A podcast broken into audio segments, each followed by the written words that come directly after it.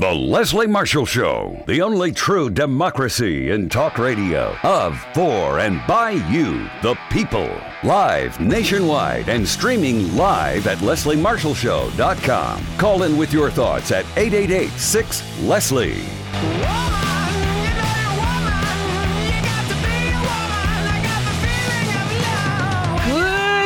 Afternoon and welcome, welcome, welcome. This is Michele Jawando on the Leslie Marshall Show. Always good being with you, and I have to give a special, special shout out to one of our newest affiliates joining the Leslie Marshall family. That's WPEK 880 AM. The Revolution will not be televised, it'll be on radio, and it'll be coming to you live in Asheville, North Carolina. Welcome to the Leslie Marshall Show family. For those of you who aren't familiar, this is Michele Jawando, and I joined the Leslie Marshall family maybe about a few months ago, and I come to you live on air, mostly on Thursdays from 3 to 4. And today I'm going to be here for the full show. Yay! Yay! Get excited, people! and I'm super excited because there are a number of amazing guests that I'm going to have in studio, some on the phone. There are a million things to talk about. Um, I literally cannot get through everything, but we're going to try. Um, one of the things that I want to do at the start of the show is just thank you, um, our listeners who are here every single week and are part of the Leslie Marshall Show team. Um, we love to hear from you, and so if you want to join in, give us a call at 888 6 Leslie. That's 888 6 Leslie, and that number is 888 653 7543. Or you can join the conversation online on Twitter at Leslie Marshall or at Michele Jawando. Now, without further ado, I'm going to bring in. Oh, okay. First off, I also have to tell everybody I'm really excited. I am not that good at these things, but we are doing Facebook Live today for the full broadcast. Yeah. So I even put on a really pretty necklace for everybody. Where's the So, camera? It's like over here. I I don't know how this works. So you guys, my my producers and team in studio are gonna have to walk me through this. Okay. Don't make fun of me too much. Um, but in studio with me as we try to figure this out, Mm-hmm. um, none other than Kristian Ramos, who is at Media Matters. Kristian serves as the communications and outreach manager. He has spent a lot of time on Capitol Hill. You know, I'm partial as a fellow Senate staffer. Spent some time working for Senate Minority Leader Harry Reid. Um, was communications and outreach matters, uh, communication and outreach manager for Media Matters for America. Their Inclusion Matters initiative, which I want to talk about a lot, and he's also done a lot of work with the Congressional Hispanic Caucus, where he worked with 26 congressional offices. And then when I tell you, working for any of the caucuses is like a full-time like job 24 hours a day, seven days a week, because they all call you for everything all at once. Welcome, Kristian, to the show. Thank you so much. So uh, I, I'm still at Media Matters, and I was the communications director for the Congressional Hispanic Caucus. Yes, but Okay. you always work for those. Yeah, I worked for everybody. Yeah, I yeah. was I was and, everybody's and and they still director. call you and like force you to do things. I know they do. I know they do. Um, and joining us on the phone um, is David Morgan. David, his day job is pretty fancy. He's vice president of government affairs at the American Express Company. But what he's most proud of lately is one of his initiatives, which is the Vote It Loud project. Um, he is also one of the founders of what I was able to attend this year, which is the People of Color uh, Correspondence Dinner.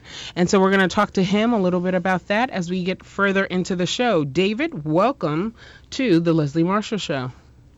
Hey, it's a pleasure to be with you guys. So, Kristian, why don't you tell our listeners who may not be familiar with Media Matters and some of the great work that you're doing there? So Media Matters is a media watchdog. We uh, correct misinformation in the media, and we really highlight um, when there is a lack of di- diversity or divor- diverse voices uh, being featured in the news. And I think we're going to get a little more into that in depth uh, later on. But for, for our purposes, we want to make sure that uh, the media is reporting things factually and accurately, and also that we're we're getting the most uh, diverse representative media out there. And now, David, I know you started Vote It Loud, which is a 501c3, but it's fairly new. Why don't you just tell our listeners a little bit about what you're trying to do um, at Vote It Loud? Sure. No, thank you. Um, it's pretty much a lot of the uh, similar things like your last uh, guest um, talked about, which is for us, um, we wanted to do something that could show communities of color that they can actually engage in the political process in a meaningful way, and it won't just be sort of politics as usual. Uh, we, we thought that was pretty important because, from our perspective, we view the community at a really important inflection point. Um, coming off the last election, it was very clear that there was a lot of enthusiasm, and the minority vote was actually the decisive vote. So the power of the minority vote seems to be growing. But when you talk to sort of folks in the community, a lot of the activists, it seems that there's still a, a sentiment that sort of this is not a viable means to address their key issues.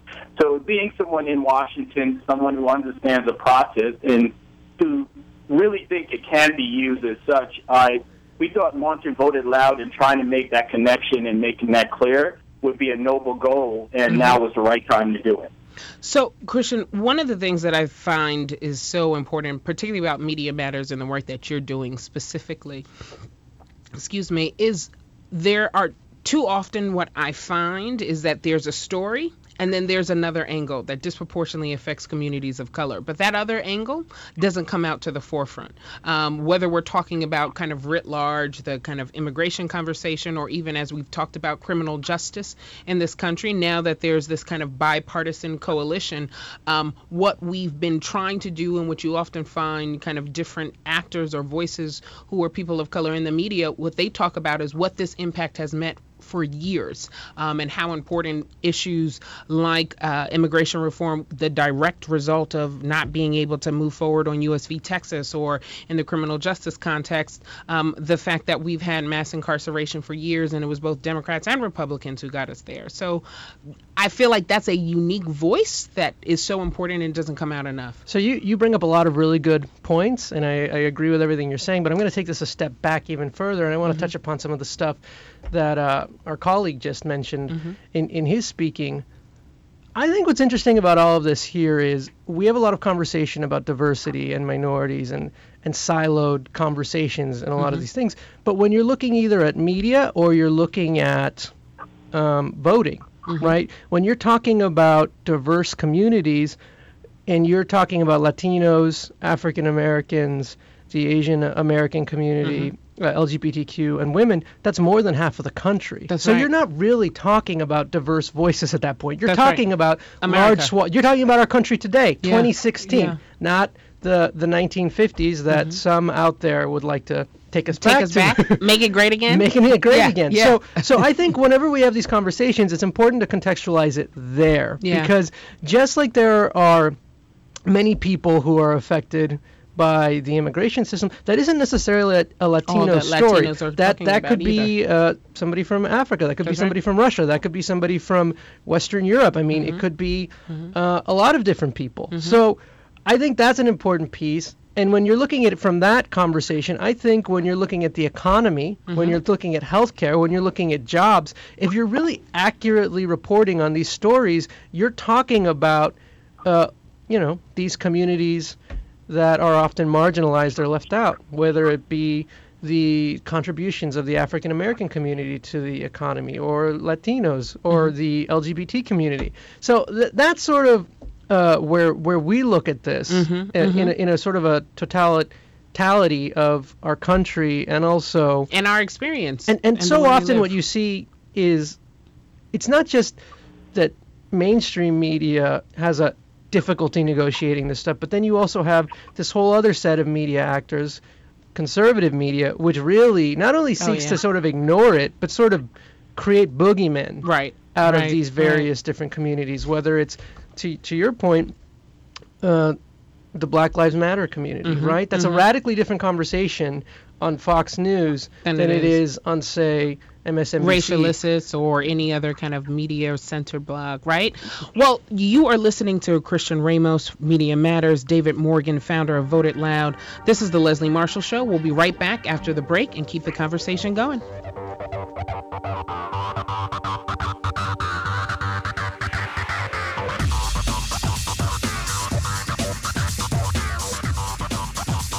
Life, liberty, and the pursuit of truth. The Leslie Marshall Show, 888 6 Leslie.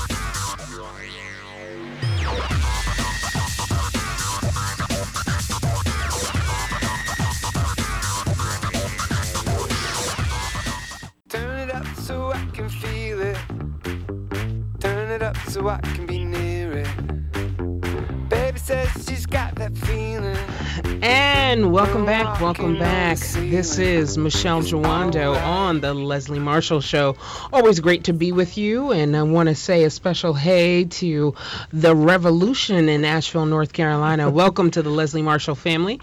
If you're joining us right back after the break, in studio with my friend Kristian Ramos, who's at Media Matters, and David Morgan, founder of Vote It Loud. And we are laughing at me because I am like amazed at technology because we're doing this for the first time on Facebook Live. So if you're interested, go and check out Leslie Marshall's Facebook.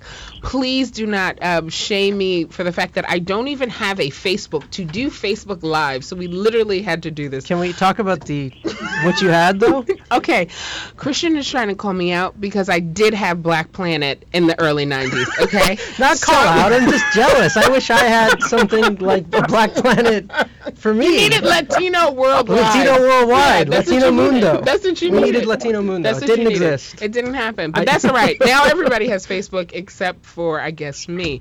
But anyway, going back to the conversation.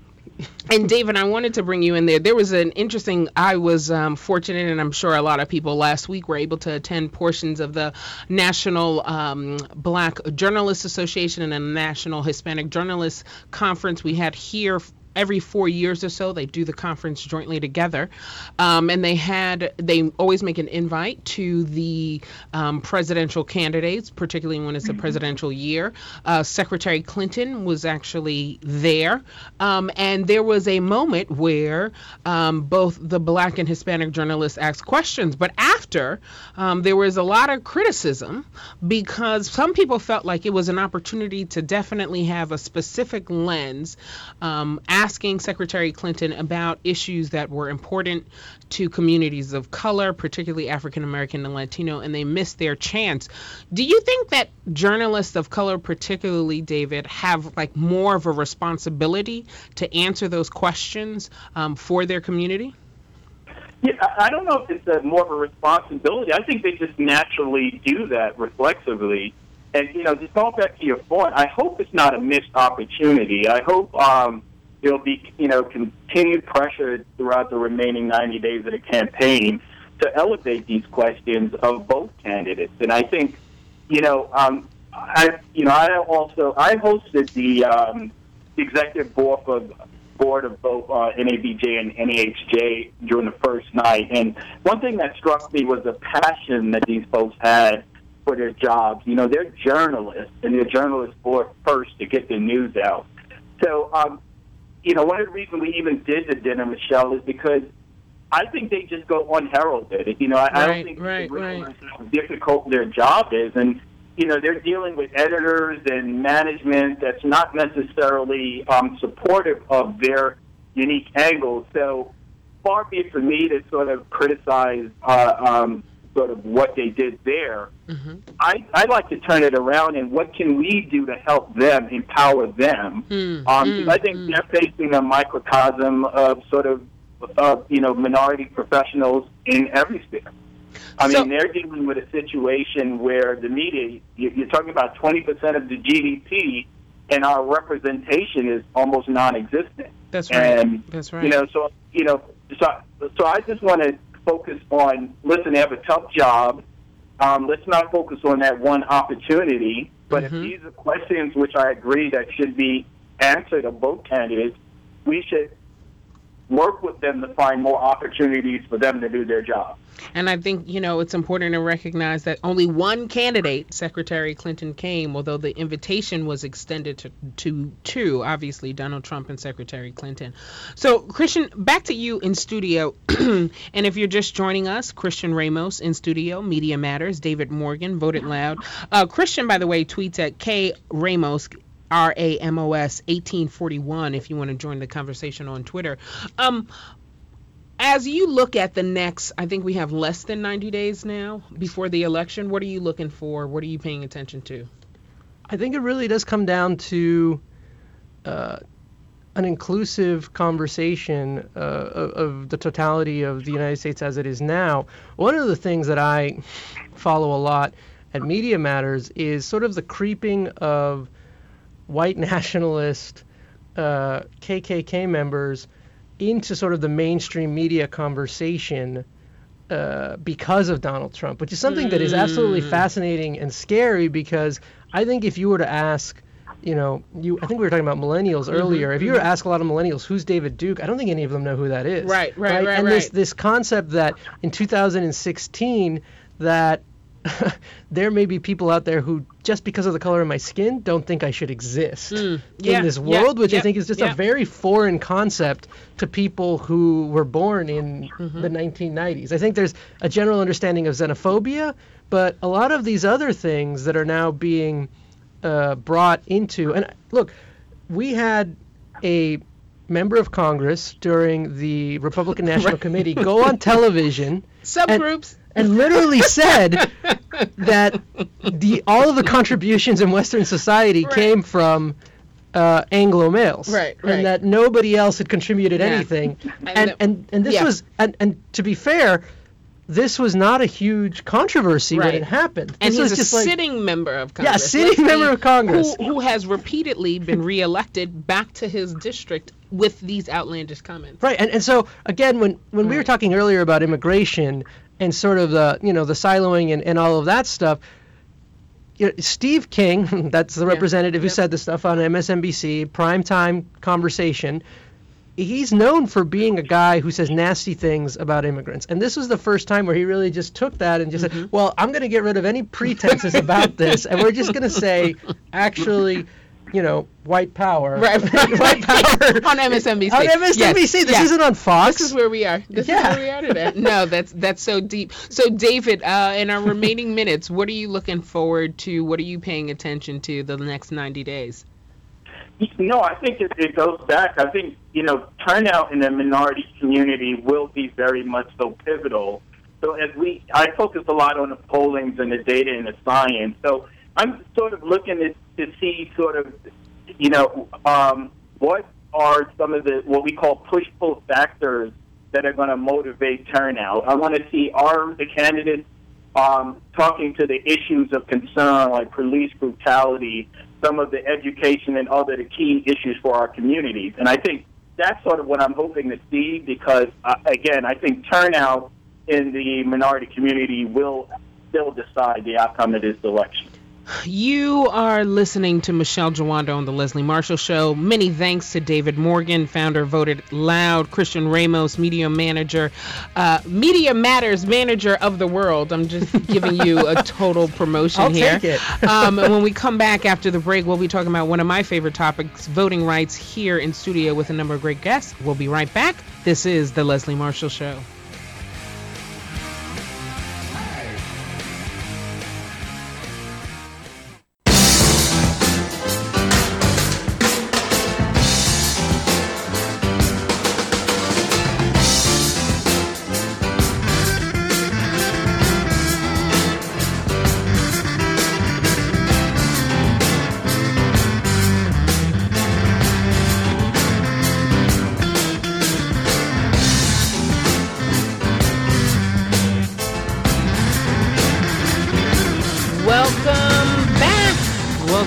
Welcome back. This is Michele Jawando on the Leslie Marshall Show, and so glad to be with you. Another wonderful Thursday day. Every day we get a chance to be around. I tend to think it's a good day, um, but I'm a glass half full kind of lady. Listen, I love hearing from you, so go ahead and give us a call at 888 Leslie. That's 888 653 7543, or you can follow the conversation on Facebook Live for the first time. And again, I'm, I'm not even on Facebook, so I'm so impressed that we're doing this. Um, if you want to check out the show and see where we make the magic happen, you can go to facebook.com forward slash The Leslie Marshall Show and check us out. Um, or follow us on Twitter. We are everywhere. So you can get us on Twitter, you can get us on Facebook, or you can just listen to the radio. We'll take you anywhere we can get you. Now, I'm excited, and for those who are familiar, you know, I've spent most of my um, day job here at the Center for American Progress really working on the frame how do we make America more just and fair? And I'm excited because my next group of guests do this work day in and day out. Some I've been friends with for a long time before we had kids and a lot less gray hair.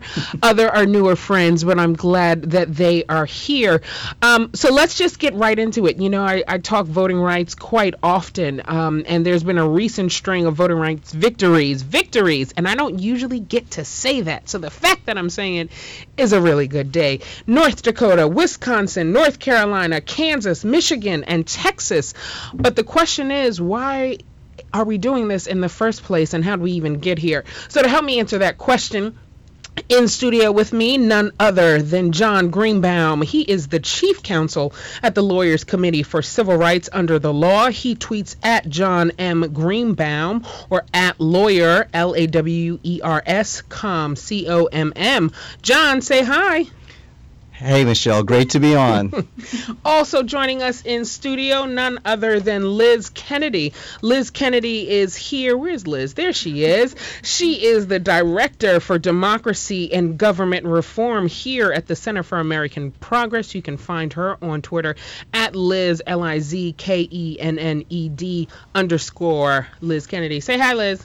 Hi, Michele. Good afternoon. and on the phone, Khyla Craine. She's the Assistant General Counsel at the NAACP. She tweets at K Craine at NAACP. And Lisa Bornstein. She's the Legal Director and Senior Legal Advisor at the Leadership Conference on Civil and Human Rights. You can find her at tweets at Civil Rights Org. Welcome, everybody, to the show. Hi, Michele. Thanks for having me. This is Lisa. Hey, Michele. This is Khyla. Hey. Nice to be you. so, you know, Jon, I want to start with you because, you know, from time immemorial, you've been looking at kind of where we are and particularly been focusing on litigation. But how do we get here in the first place that we're even in court having these strings of victories that we've had? well, what you saw happen uh, r- beginning around the middle of the last decade is you saw a lot of le- state legislatures really think about, certain state legislatures really think about ways to make it more difficult for some people to vote. Uh, if, if you look at it, these legislators, I think, were, they looked at the 2000 election and how close it was and Mhm. figured, hmm, if we can do some things that make it harder for certain people to vote, it might increase our chances of winning. Mhm. And, I, and that's a real unfortunate thing when you think about democracy. The whole idea is that people should, who are eligible voters, should be able to, to cast their ballot, have it counted, and let's decide who wins the elections on who has the better ideas, Mhm. not based on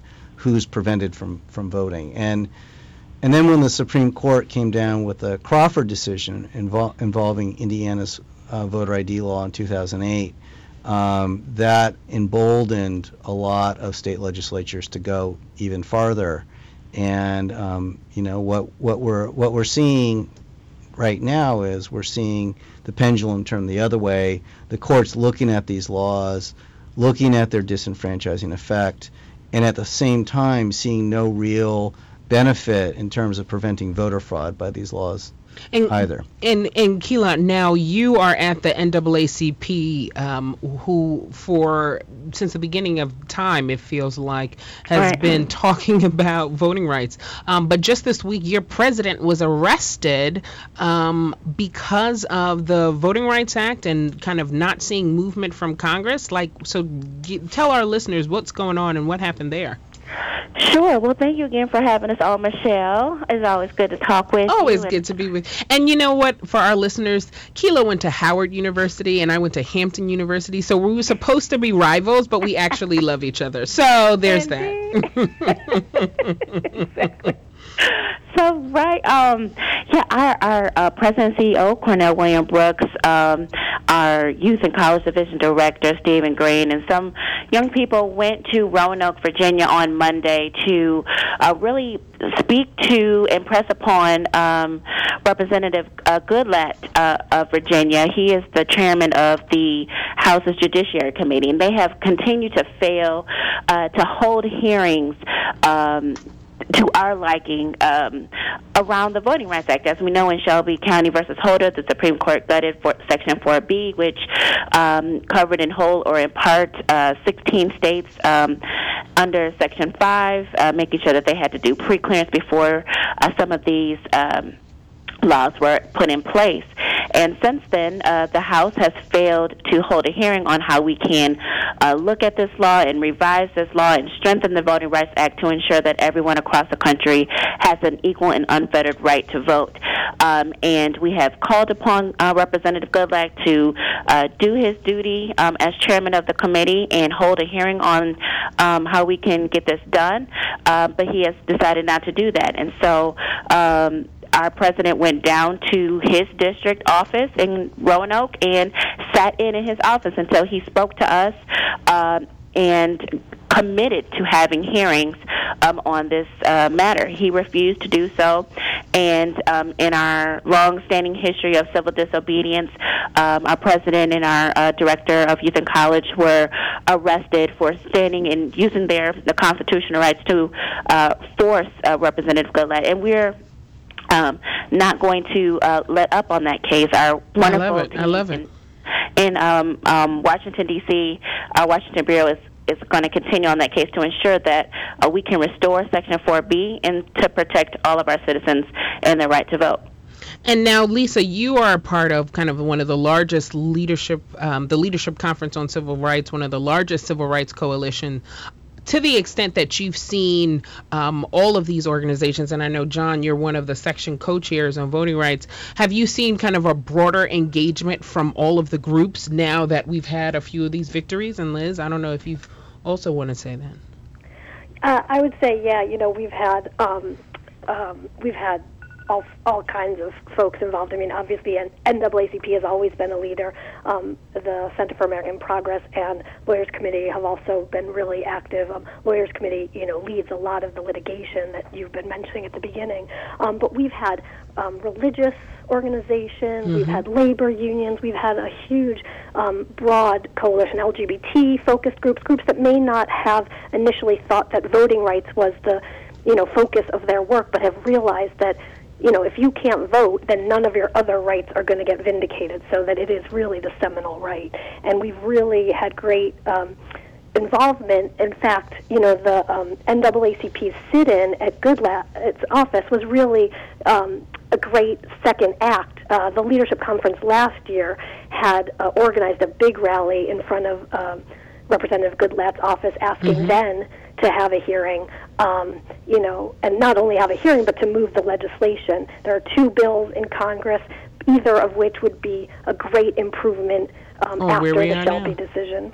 Um, and um, you know, and what's really telling is that Goodlatte's statement after uh, the sit-in by the NAA um, was basically just completely recycled from what he said, you know, a year ago when we did our our, our um, activity. And the truth is, we have documented, you know, thousands and thousands of disenfranchised voters since then. So his statement really rings very hollow. So when we come back from the break, Liz, I really want to talk about why are people so afraid to open up the franchise? Um, you know, Jon alluded to it at the top of his comments, but I want to dig into that a little bit more. Um, and you are listening to Michele Jawando on the Leslie Marshall Show, talking about one of my favorite topics, voting rights. Let's keep the conversation going, and we'll be right back after the break. You're listening to The Leslie Marshall Show. Truth for all sides of the spectrum. 888 6 Leslie.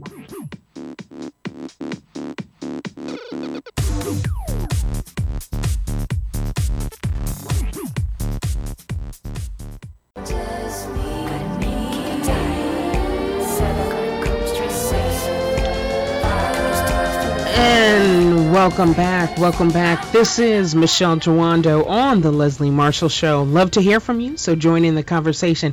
888 Leslie. That's 888 653 7543. Or find us on Twitter at Leslie Marshall or at Michele Jawando. Excited because I'm back in studio with Jon Greenbaum, Chief Counsel at Lawyers Committee for Civil Rights, Liz Kennedy, Director for Democracy and Government here at the Center for American Progress, Khyla Craine, Assistant General Counsel at NAACP, and Lisa Bornstein, Legal Director and Senior Legal Advisor at the Leadership Conference on Civil Rights. So, Liz, before the break, I started with this kind of big overarching question. Um, what is the fear that people have when you talk about access and equity? Yeah. Uh, well, I, on the one hand, I have described this essentially uh, as, unfortunately, a in some instances it appears a racial panic. Uh, and what what what we need to get back to is an understanding that election integrity is what happens when every eligible American is able to cast a ballot that is counted.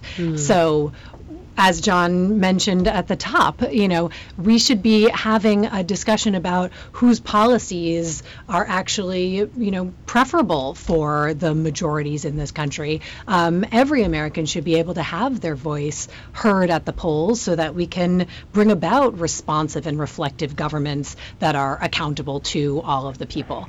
And we have seen uh, in some states, you know, an expansion of the franchise, and that's actually what the story in North Carolina. They, in 2007, had expanded their franchise by adopting same-day registration. That's right. By bringing about a program where they pre-registered their 16 and 17-year-olds in high school to become automatically registered when they turned 18, to expand their early voting. All of these ways that they understood um, that it is an American right to cast your vote, and that we should set up our systems to effectuate that right for every American. Then in the 2008 elections, we saw African American participation rise to the same level in some states as white participation in that election and had traditionally been higher.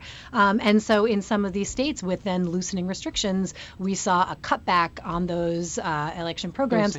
And as the North Carolina court found, in ways that were targeted with near surgical precision right. to the voting tools that were disproportionately used by African American communities um, and an attempt to bring these barriers that would disproportionately block people of color and low income That's people. And it ends up hitting, you know, all sorts of Americans across elderly, um, people without access to transportation. So it's unfortunate. No, so Dean from Buffalo, I know you've been holding for a while, and so I want to bring you into this country. Dean, welcome to the Leslie Marshall Show. Thanks very much. You know, I just got to say, I love the Facebook Live account. It's like you guys are on TV where everyone belongs. We're so fancy now, Dean. I'm so excited. I know, and I, I could barely set up a, a VCR years ago. anyway, um, I don't want to.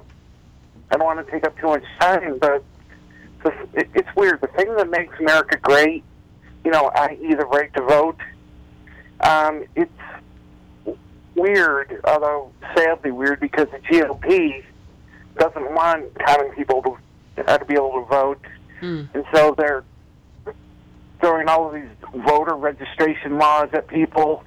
I really agree with what Senator uh, Hillary Clinton has to say about, um, you know, making sure everybody becomes eligible uh, to vote when they turn 17 or 18. Mm-hmm. Mm-hmm.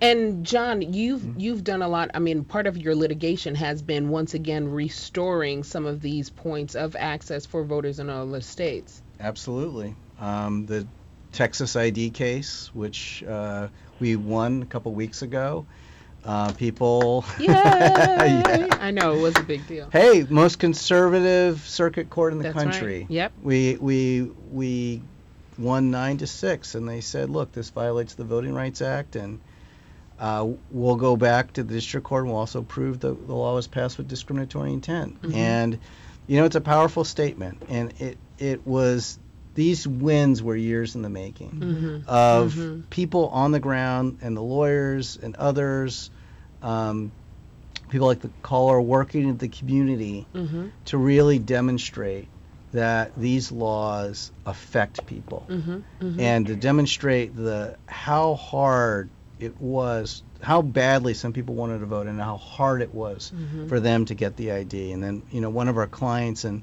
the Texas case basically saying look if it comes down to um, being able to buy food or being able to pay for the ID that I need in order to vote I can't my family can't eat That's right. that ID That's right. and it, you know it's just such a powerful statement and and you know it shouldn't come down to that That's right. And Khyla, yeah, go ahead, jump in, please. No, Michele, jump it's in. Lisa. I just wanted to say, you know, the issue of um, of Democrat versus Republican partisan issues really weren't um, relevant uh, when the Voting Act, Rights Act was passed. It was overwhelmingly bipartisanly That's supported. All of the reauthorizations were overwhelmingly bipartisan. Um, even now, the bills in Congress are, are bipartisan bills.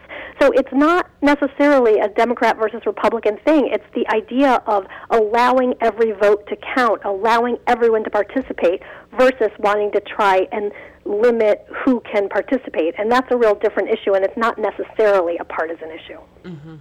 And it certainly shouldn't be. You know, I think that that's really the the question is that uh, every individual, the right to vote is a personal right to vote. So even if 90% or 95, even if some vast majority of people already have the particular piece of identification that might be necessary, the point is that they have no more right to cast that vote than any other individual who doesn't already have a driver's license because they haven't driven in 30 years uh, because they're old or because they are unable to you know afford a car and so don't have a, a driver's license. And i thought that that that uh, the piece of evidence that Jon just mentioned where this woman said you know a, her birth certificate she was going to have to pay for a That's birth right. certificate to get her driver's license and a birth certificate costs $42 the district court in Texas found that to be a poll tax initially. And that is exactly what we moved away from when we recognized mm-hmm. that things that might be facially neutral mm-hmm. still hit people disproportionately. And the most important thing is it prevents us from deciding, from each having a voice in our process and from deciding together our future as a country. So, you know, the, the, the, the, um, motto from the North Carolina Moral Monday movement is forward together, not one step back. And I think, Lisa, the point you raised about so many faith groups and so many other groups coming in. That's right. And Khyla, you, your very own um, Reverend Barber, who spoke so eloquently at the at the Democratic National Convention, kind of touched on the reason why we're actually here today. Right. I mean, if, if we can step back a little bit and just talk about the sweeping um, opinion that the Fourth Circuit wrote a couple of weeks ago in the North Carolina case. And, you know, we're very, so very proud that we were able to file that case with our North Carolina State Conference as well as um, case. Uh, we filed that first um, um, with our Texas NAACP. Mm-hmm. Um, and the fact that, as you stated earlier, our right to vote is what all other rights rest. And That's so when you're talking about all of the other issues that our, our country is deeply involved with, uh, particularly after yesterday with the Department of Justice's um, scathing report about the Baltimore City Police Department, the right to be able to cast your ballot for persons who will be able to then make decisions about policing and about training and about how folks are governed and um, secured in our cities and our counties um, and our towns. To, it's it's crucial. And so, without being able to exercise that right to vote, um, we put other aspects of our lives and our children's lives at risk if we're not able to put folks in office, irrespective of their party of their party, um, or if they have no party at all, um, to ensure that we are able to do um, and live and breathe and work um, in a place that keeps us safe. Um, but in, in the North Carolina case, uh, which when we when it came down and um, we were reading And it, Khyla, I hate to do this, Oh, no. but we're doing so much, and we're talking, and I'm gonna have to bring you all back. Oh, and you know I will because I love talking about voting rights. Because this, personally, for me, is the fight and cause of so much of my life. You're listening to Michele Jawando. I want to thank all my guests in studio and on the phone, and we'll be right back after the break. To women who hoped to evade the ticking clock of time, Dr. Frederick Brandt was the most potent drug dealer in the world. And the dealer got high on his own supply. From Imperative Entertainment and the team behind Broken Harts comes a new series that will challenge everything you know about fame, fortune, and the fear of growing old. I'm Justine Harman, and this is The Baron of Botox.